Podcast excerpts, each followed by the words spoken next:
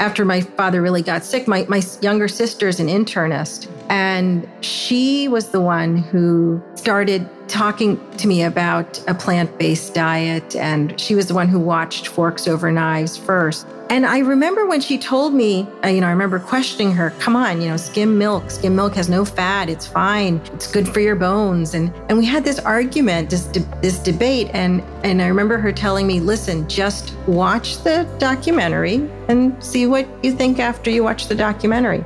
As soon as I watched Forks Over Knives, I was all in. I was so upset that I wasn't taught this in medical school. When I was in medical school from 1988 to 1992, I had received no nutrition education. That's Dr. Padma Garvey, and this is the Proof Podcast.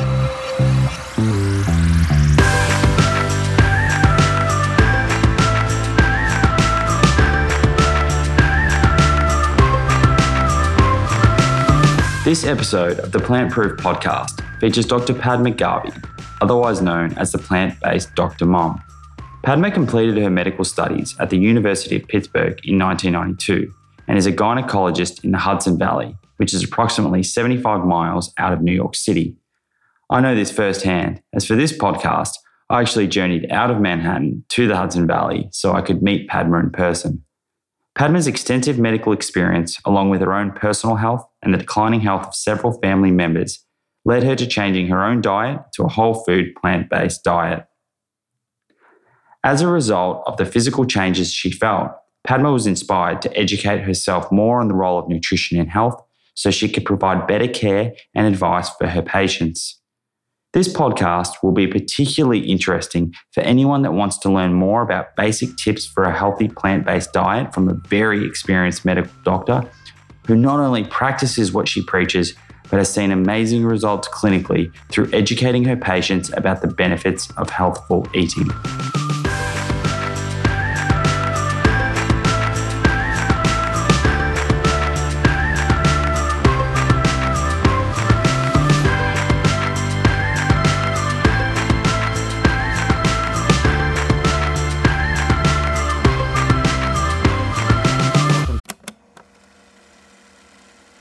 One of the best ways to track our health is to regularly get blood work done, so we can take a peek under the hood and get a feel for the state of our cardiometabolic and hormonal health.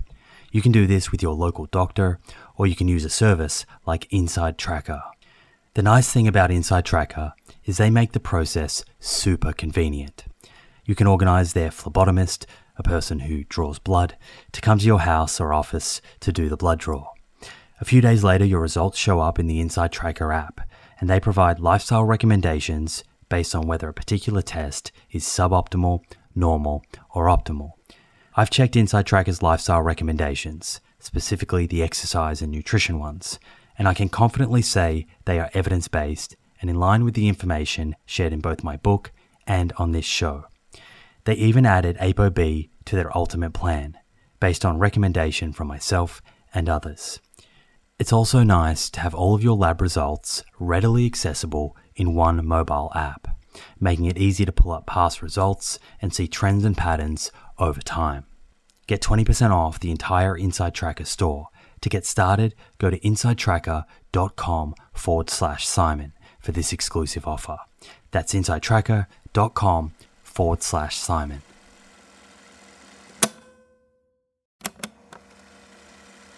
If you're a long-time listener of this show, you'll be well aware of the scientific evidence that supports a high-fiber, plant-rich diet for good long-term health. And while I certainly believe in a food-first approach, there is a role for supplements to help optimize the intake of specific nutrients and address any nutritional gaps. Enter Amil. Amil is a plant-based wellness company with a series of products to help you optimize your plant-based diet. Two of my favorite products being the Essential 8 multivitamin and the Optimal Omega Plus. The Essential 8 contains 8 key nutrients that plant-based eaters often fall short in. And the Optimal Omega Plus contains a direct source of DHA and EPA omega-3s, same as in fish, but from algae. In fact, taking Optimal Omega Plus daily, which contains 750 milligrams of EPA and DHA, is equivalent to eating 2 to 3 pieces of fatty fish per week, in line with the nutrition recommendations globally. To get your Essential 8 and Optimal Omega Plus, head to theproof.com/friends and follow the link, which will get you an extra 10% off your first order. That's theproof.com/friends. To the Plant Proof Podcast, Padma. Nice to be here, Simon, with you. Thank you for inviting me. Really appreciate you taking the time at the end of your workday to have this conversation, and particularly just excited to dig deep and learn a little bit more about your story and then get stuck into what you're seeing clinically. I know our Plant Proof community will definitely be inspired by your story. Oh, I'm very excited about this. Thanks for inviting me again. Not a problem. So I guess a great place to begin would be, before we do dive into clinically what you're seeing and how you're using plant-based nutrition, would be just to understand a little bit more about you and your story and where this all began. Well, I come from a family of vegetarians. Everybody in my family is a vegetarian. I was raised a vegetarian, and I really thought that was healthy in and of itself. I didn't really know any other way of eating. And when I went to medical school, that was the first time I started to hear, I started to listen to my professors talk about how a vegetarian diet is deficient in X, Y, and Z. And I remember in medical school, I kept quiet, but I thought, I don't really seem sick and I feel okay. And I didn't want to question what they were telling me. And then as I got done with medical school, got married, I saw my family members, particularly my father and his siblings, they started to get sick. They started to develop diabetes. They were all overweight. And shortly after I finished residency, my father started getting more and more sicker. And I was also putting on weight. By that time, I was working full time. I had 2 small children. And this is back in the early 1990s, 92, 93. Yeah, it would be like 1990s to 2000 was when, I started to put on weight, all the while being a vegetarian. And when my father really started to go downhill with diabetes, right after he retired, it was a lot of hospitalizations, in and out of the hospital. He ended up needing bypass surgery, and he died 2 years after that. And what was the sort of typical vegetarian diet back then? So are we talking sort of unprocessed vegetarian type foods, or are we talking processed, just so that we've got an idea there? Yeah. So I'm Indian, and my mother cooked very traditional South Indian food growing up. And even after I got married, a lot of the food I made was South Indian, although I did do a lot of Italian and Mexican food. But it took me a long time to realize was that while many, many aspects of traditional South Indian vegetarian diet are extremely healthy, what was really bad was the amount of oil we were using, and that there was very little whole grains in our diet. And our dairy consumption wasn't high, like we didn't eat cheese, but yogurt was a big part of our meals. And then, after my father passed away, I started really looking at that and I said, something led to this man getting diabetes, and something led to his brothers having a heart attack at such a young age. It dawned on me, my dad, in addition to eating the high oil diet, South Indian diet, he'd have a cheese Danish every day. There's a lot of saturated fats. Yes. And he would, have a cheese Danish with his colleagues every day at the university. He'd have potato chips. Which is more of a Western type of food creeping into the traditional Indian diet. Yeah. Exactly. Yeah. So, it was a slow process, but after my father really got sick, my younger sister's an internist, and she was the one who started talking to me about a plant-based diet. And she was the one who watched Forks Over Knives first. Okay, right. Yeah. And I remember when she told me, you know, I totally got that oil was bad. And I didn't realize how much better a whole grain was. But I didn't have a hard time believing it. But I was really skeptical about the dairy. And I said, you know, I remember questioning her, come on, you know, skim milk. Skim milk has no fat. It's fine. You know, it's good for your bones. And we had this argument, this debate. And I remember her telling me, listen, just watch the documentary and see what you think after you watch the documentary. So you watched the documentary and was it an instant wow moment? Yes. I mean, you know, the science is sound. It helps a lot that, you know, you had T. Colin Campbell, who's a professor of nutrition and biochemistry. He reminded me of my father, who was a biochemist. And as soon as I watched Forks Over Knives, I mean, I was all in. I had no, you know, I was so upset that I wasn't taught this in medical school. I was really upset. So, and just on medical school, because I know it's a hot topic as to what medical students are taught in terms of nutrition and how many hours they spend teaching it. And, you know, is there enough emphasis on it to look at disease prevention rather than just medications and curing down the track? What sort of percentage of your course back in the early 1990s had an emphasis on nutrition? When I was in medical school from 1988 to 1992, I had received no nutrition education. I think it's gotten a little bit better. I think the last statistic I read or heard, 20% of U.S. medical schools are offering some nutrition education, but it varies. It could just be one day. A few schools are actually doing an actual course, but nutrition education is not emphasized. It wasn't emphasized at all when I went to medical school. And it's still not super emphasized now. Doctors are taught the biochemistry of the body. So doctors know what happens to a cholesterol molecule in your body, but they don't know what foods have cholesterol in them. And doctors learn fat metabolism, but they aren't taught what foods have fat in them. So there's, you know, the practical aspect to biochemistry, like truly like what happens in the kitchen, what can you tell your patients to eat? That's not taught.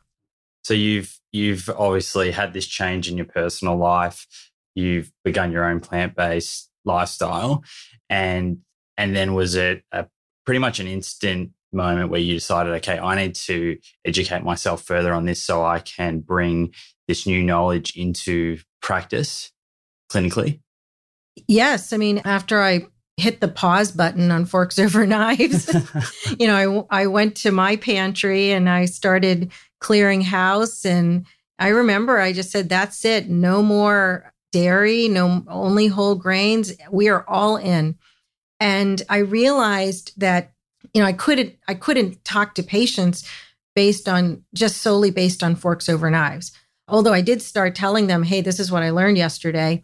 But I went to a lot of plant-based conferences, and I took Dr. T. Colin Campbell's has a nutrition class through Cornell that you can do online. So I did that.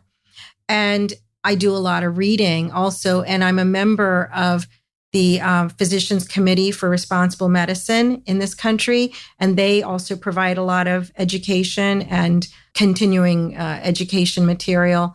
So at this point, I really have my network of professional organizations that help me learn. Resources. Keep learning. Yes. Okay. So you've made this change personally and you're starting to bring it into the clinic. Just in terms of explaining it to your patients, I'm sure they have a number of questions when you start telling them that they should cut out, you know, meat and cheese and dairy. You've alluded to the fact that you sort of point them to things like Forks Over Knives and whatnot. Do you talk about populations like the blue zones and these areas of the world that are showing the greatest longevity with certain diets? I do. You know, the problem is a typical doctor visit, at least in this country, 15 minutes for a checkup. And I have learned, you know, I've been doing this now for about a decade, where I've, you know, become plant-based and I'm trying to educate patients. And when I started talking to patients, I think I came off way too strong. And I actually think I turned off a lot of people. And over the years, I've practiced the pitch. Yeah. Yes. And what I realized was that you cannot educate someone fully in 15 minutes. It's not going to work. Oftentimes, I wait for the patient to mention, hey, I'm worried about my weight, or I'm having these problems.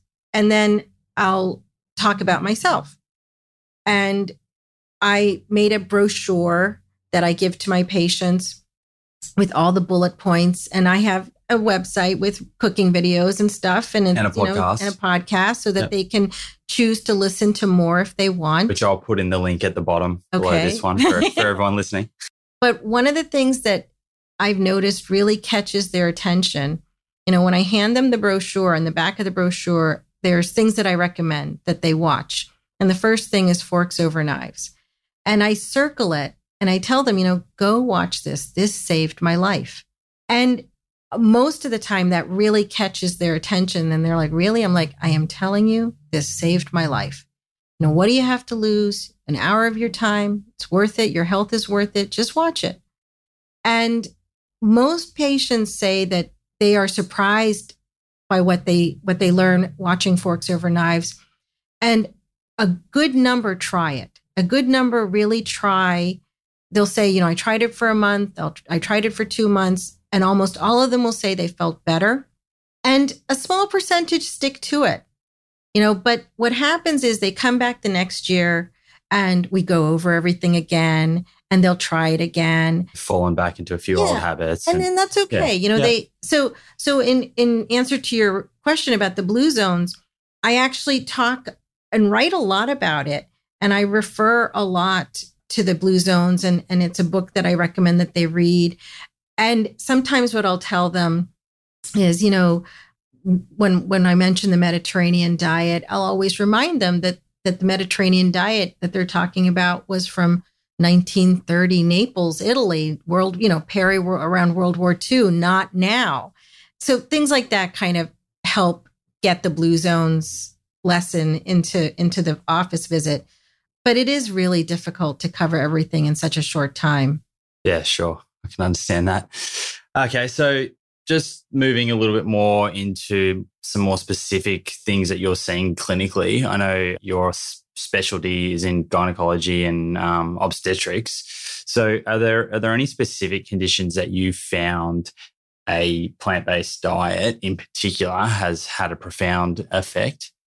Oh, definitely. You know, a couple of the big ones, polycystic ovarian syndrome is a very common hormonal abnormality that a lot of women suffer from. And it can cause abnormal hair growth, acne, weight gain, infertility. A plant-based diet is really the first thing among many things to treat it. But I spend a lot of time with patients who have polycystic ovarian syndrome. I spend a lot of time talking to them about diet. The other things where a plant-based diet is very crucial.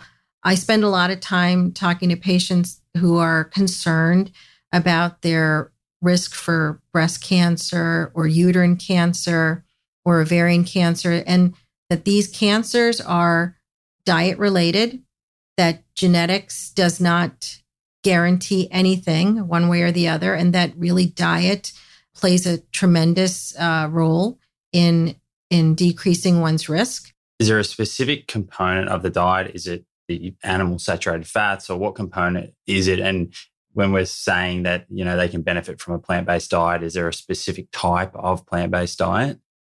It's hard to tease out the effects of animal protein versus saturated fat because they kind of go hand in hand for many people. One thing I will say, which again, this is observational data, but if you look at India right now, middle-class India has gone through tremendous economic changes. And middle-class Indians consume very little animal protein compared to people from China or Japan. But they definitely consume more dairy and saturated fat. And breast cancer rates are higher in middle-class Indians than their counterparts in Japan or China. So I think both animal protein and saturated fat play a role, but I think saturated fat is just something to really focus on. And the nice thing is if you're going to eliminate saturated fat, you end up having to eat mostly plants anyway. That's right. Yeah. You've spoken about your own journey and the fact that you weren't consuming much whole grains. What is the benefit of consuming a whole grain versus a refined grain? So I think whole grains provide you with more fiber, so they tend to be more filling. They're definitely better for gut health, for gut bugs, which are really important. They have more protein, which, you don't have to search for your protein then, it's in your grain. And I also think that they provide like a greater feeling of fullness for a longer duration of time. And that release of those complex carbohydrates just occurs more slowly. And you get this sustained release of energy versus like a quick burst of sugar into your bloodstream after eating like a simple or a processed carb. And that's the fiber component, which is slowing down that digestion. Yeah. Okay. And a common question I know that I'm getting and a lot of other nutritionists and people in the plant-based area is menstruation and just the pain and the symptoms that can come along with that. Have you had any experience with patients experiencing that? I couldn't say that a plant-based diet in and of itself would significantly help with menstrual cramps. But what I will say is this, that what we're seeing nowadays is that the average age at which a girl gets her first period has gotten younger and younger.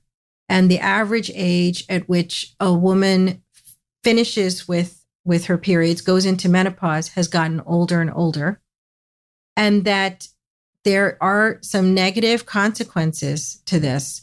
First, I think with children going through early puberty, you rob them of their childhood. And that this extension of our reproductive lives in women, starting puberty earlier, ending menopause later, it subjects us to more years of hormones, estrogen, more years than maybe our bodies were designed to see.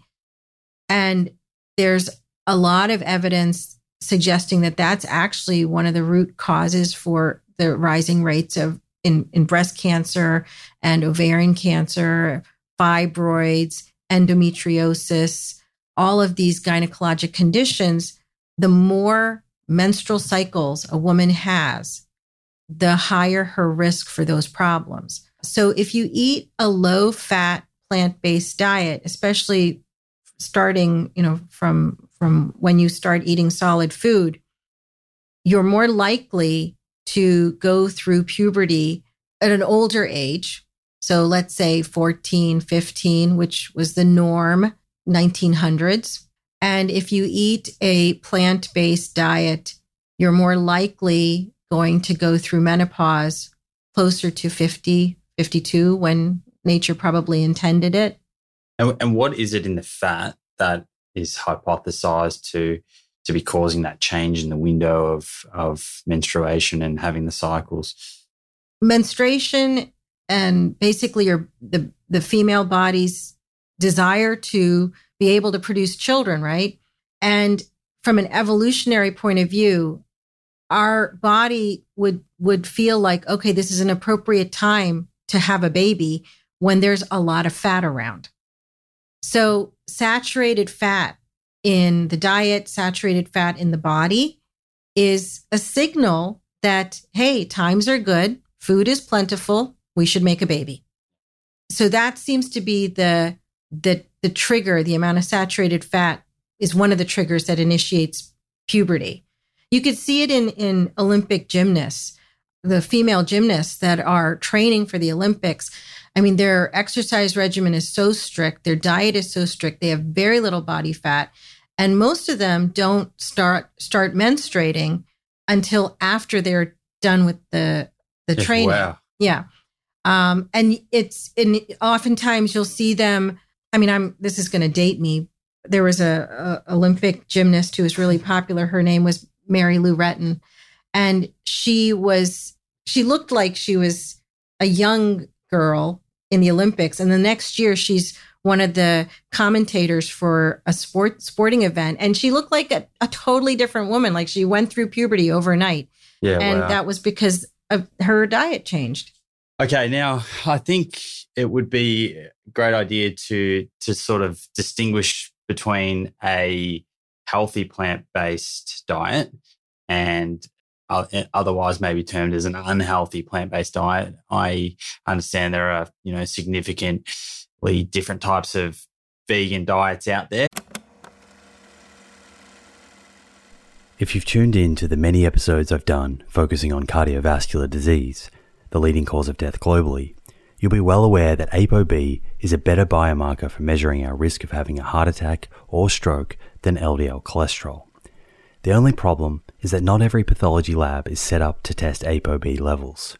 Fortunately, this has now been made easier by InsideTracker, a leading health and wellness company, founded in 2009 by experts in aging, genetics, and biometric data from Harvard, MIT, and Tufts, that provides lifestyle advice based on your blood test results. With the new edition of ApoB, InsideTracker's ultimate plan now analyzes 44 biomarkers, including metabolic health markers like HbA1c, triglycerides, and blood glucose, important nutrients like vitamin D and iron, as well as hormones like cortisol, sex hormone binding globulin, free testosterone, and total testosterone, before giving you science-backed lifestyle advice to optimize your health and longevity. Your data tells the story of your health. With InsideTracker, get to know your story and create a lifestyle that delivers better health for longer. Get 20% off the entire InsideTracker store. To get started and redeem this offer, go to insidetracker.com/Simon. That's insidetracker.com/Simon.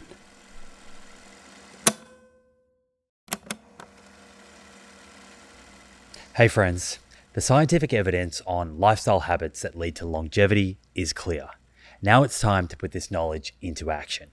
I'm excited to announce the Living Proof Longevity Challenge, a 12-week program to build evidence-based lifestyle habits to optimize longevity. My team and I have transformed over hundreds of hours of conversations with experts on aging, nutrition, and exercise into a life-changing 12-week program that will challenge you to develop habits that lead to a longer, better life.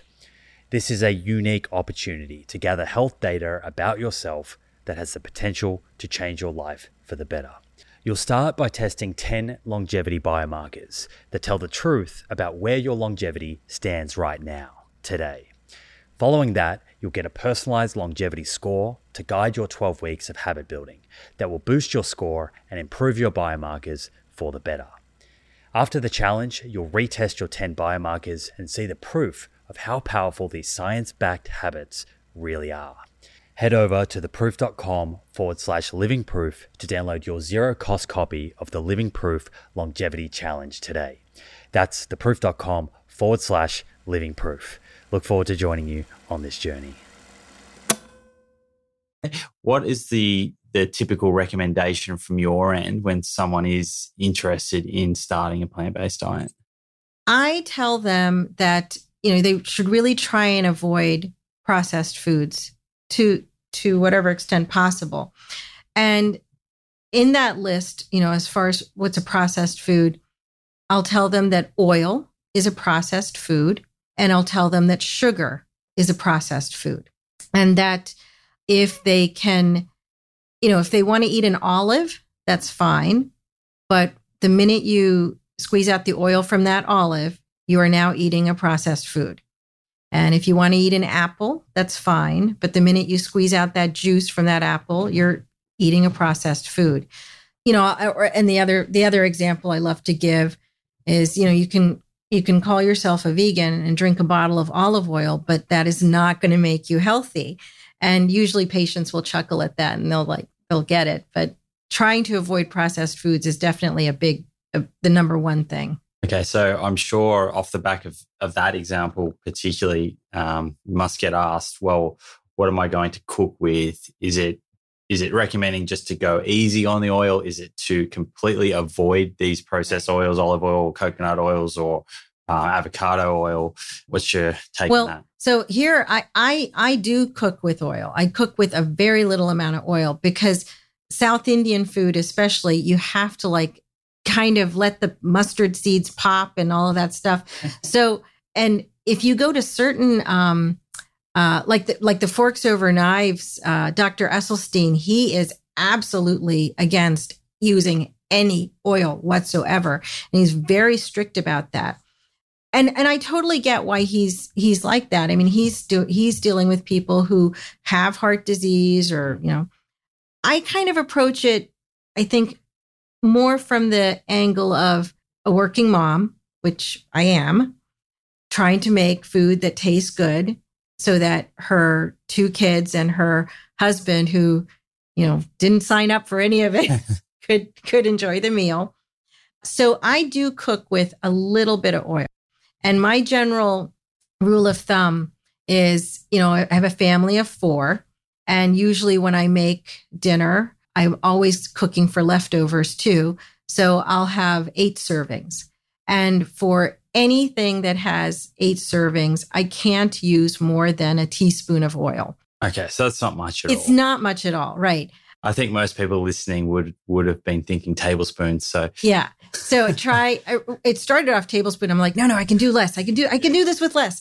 And so now I'll stick to a little teaspoon. Bit goes a long way. It does.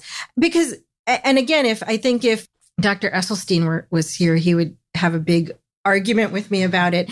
But, you know, there is some chemistry to cooking. And I do find that, like, when you roast garlic or when you eat garlic raw or when you saute it in a little bit of oil, it tastes different. And so if you're trying to get people to stick to a plant-based diet and they're used to their tomato sauce on their spaghetti tasting a certain way, then I think telling them that they can't use any oil almost guarantees that they're just not going to stick to it. Sure. So from a compliance point of view, if someone needs to use a little bit of oil, that's fine. Being conscious that it's not healthy per se. And if you don't need oil, then don't leave it out. Right. Leave it out. Right. I have some patients, who'll make my recipes and not use any oil. And they'll say this, you know, and I'm like, great, you know, that's even better. So, and if I don't, if I can make the dish taste fine without any oil, I won't use it. But I do use a little bit, but there is actually a teaspoon next to my stove that I use to monitor. So it's controlled strictly. It's controlled like a poison. Maybe when you look the other way, your husband's putting a little more in. Okay, so we've got the processed versus unprocessed, and I guess the whole fiber versus refined. Is there any other key tips that you think people should look at if they're heading to the grocery store for the first time or thinking about how they're going to feed their family plant-based diet? So I think that there's a couple of pantry items that just help food taste a little bit better. I love Vegemite, and thank you for giving us Vegemite. You're welcome. I think it gives dishes, you know, like I'm Indian, but my husband is American, Irish, Italian background. So he's used to a certain flavor palette. And I find that Vegemite is really good at making dishes taste, I guess, meatier, but I don't want to use the word. So you put the Vegemite into your cooking. Oh, yes. Do you have an example of a dish that you do that with? Sure. I put it when I make mushroom barley risotto. There's Vegemite in it. Okay, wow. I put it in my chili. I put it like anything that would normally traditionally use beef, I use Vegemite and mushrooms. Vegemite and mushrooms pair really well. Okay. So I use Vegemite for those kinds of dishes. I use a lot of nutritional yeast. Yeah, now that's a big one. Oh yeah, I think it's just awesome. And I make sure that I buy nutritional yeast that's fortified with B12 because I use it so much. It's just a nice way of getting B12. We put it on our pizza. We put it on our pasta. It's in everything.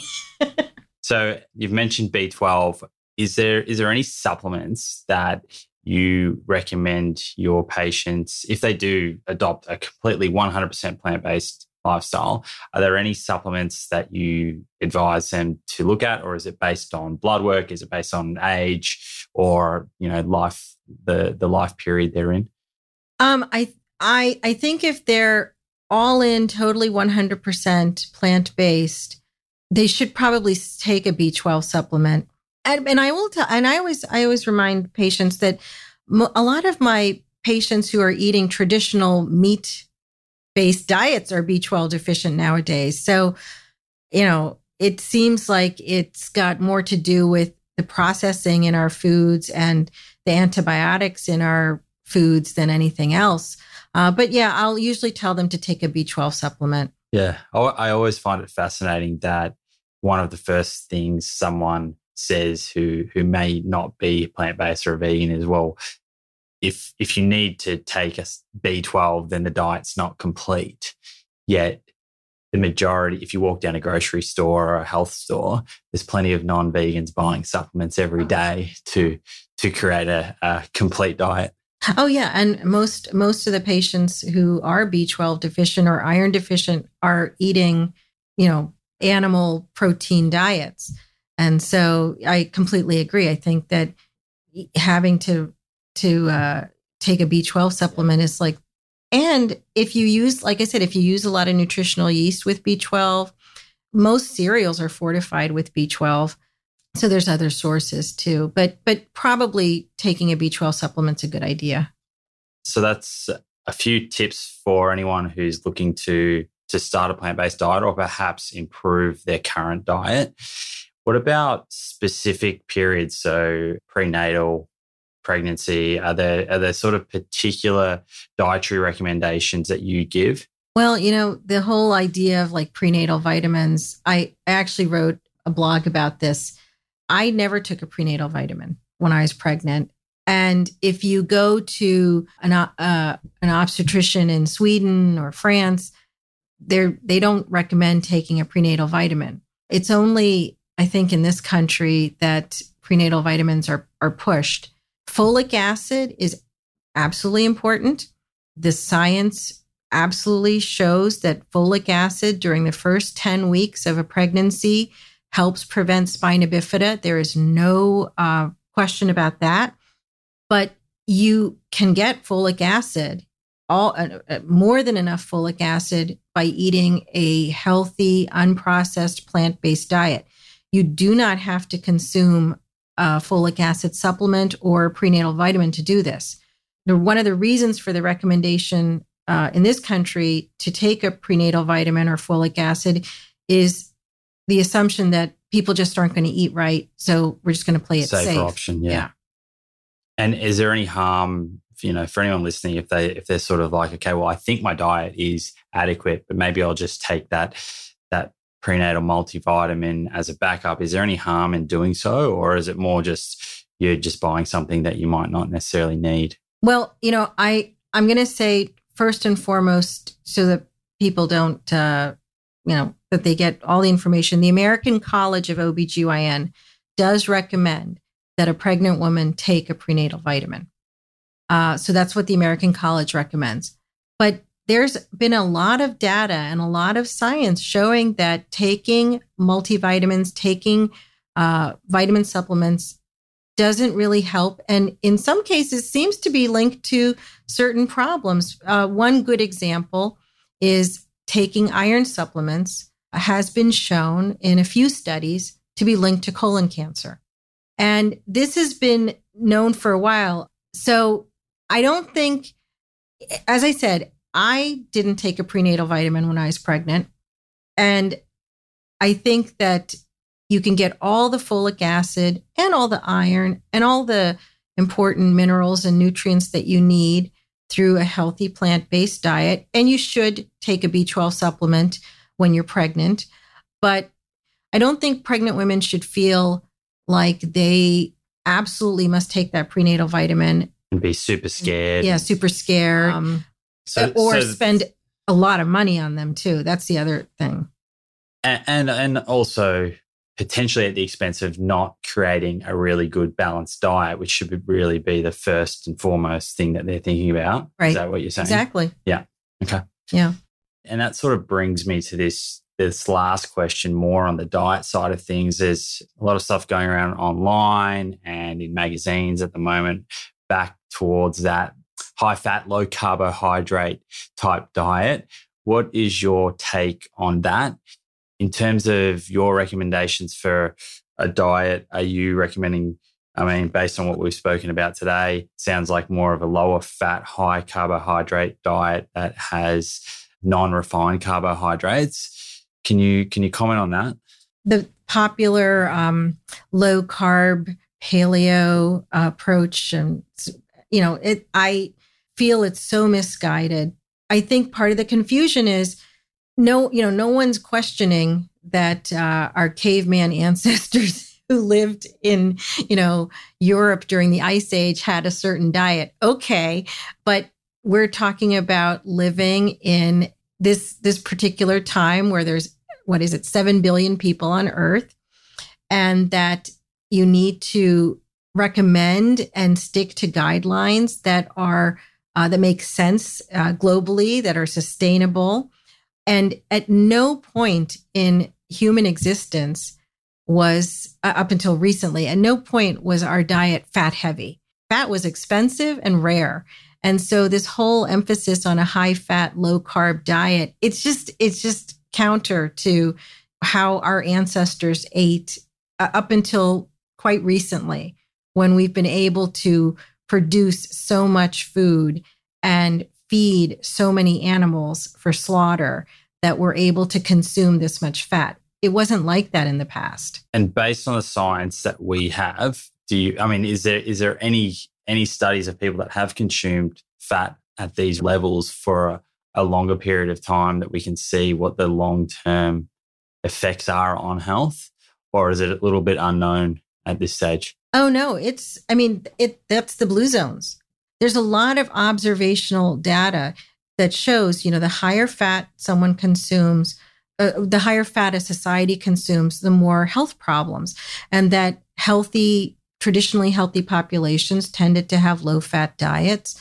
And then if you look at individual countries, like, for instance, India, where if you looked at middle-class Indians and their fat consumption, and when they started developing diabetes and cancers and heart disease, if you look at countries like South Korea before their economic success and after, you can plot out fat consumption and rates of breast cancer and other problems. There's lots of data that's showing that it's fat that's the issue. The middle class in India, their diet, if you compare their diet now to the typical Western diet, is there a difference in the amount of processed foods? Like, have they had a lot of processed foods introduced into their diet as well that may be contributing to some of these health concerns? Or compared to the Australian, compared to the Americans and Australians, any Western diet, are they consuming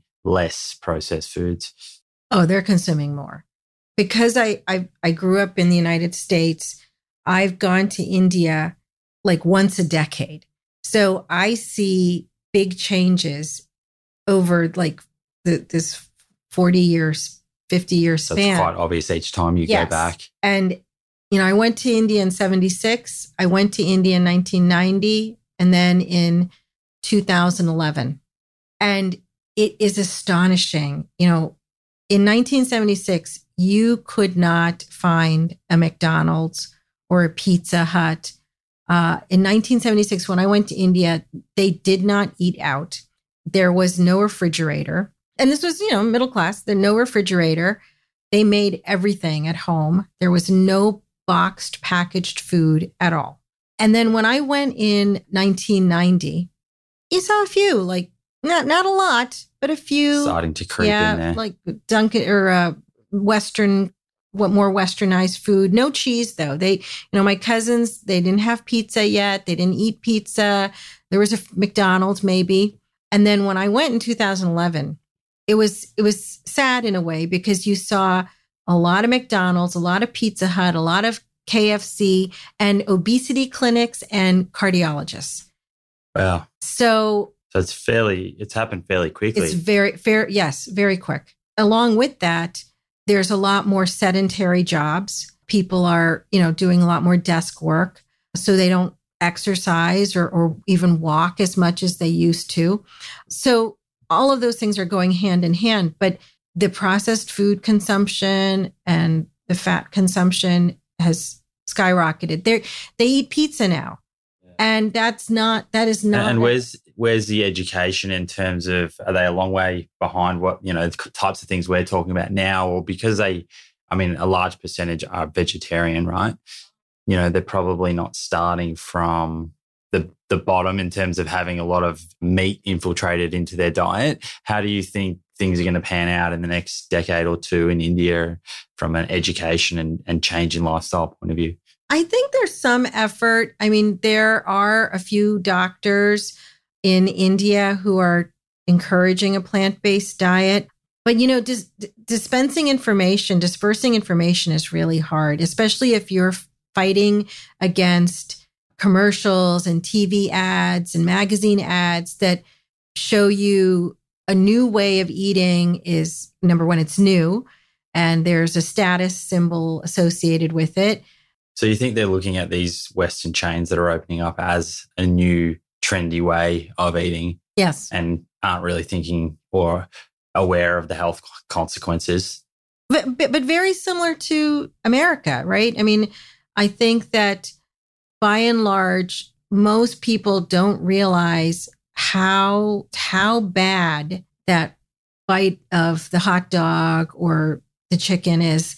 A few do. The American Medical Association finally came out in May and said that a plant-based diet should be recommended to hospital patients, and that was big. But most doctors don't know that the American Medical Association made that recommendation. You know, and looking back at in India, yeah, most people are probably not aware how bad processed food is. But I do think there's some attempts. Thank you, Padma. That's been very, very insightful for both myself and I'm sure the listeners. I've been delighted to have had the chance to meet you and have this conversation. As I said before, I'm going to put a link to your podcast and your website for all listeners to read up on other blogs and information that you have personally posted. So yeah, thank you very much. Thank you, Simon. And it's great that you're doing this. It's really wonderful that you're taking the time and effort to 2-hour train ride to Beacon. Hopefully we can have another chat soon. Absolutely. I loved it. Thank you. And that's this week's episode of the Plant Proof Podcast. Connect with myself and the Plant Proof community at plantproof.com and at plant_proof on Instagram. Don't forget to sign up to the newsletter to receive our free plant-based nutritional information, including recipes, important blogs, and much more direct to your inbox. Until next time, folks, I'm your host, Simon Hill. Keep your spacesuit plant-proof.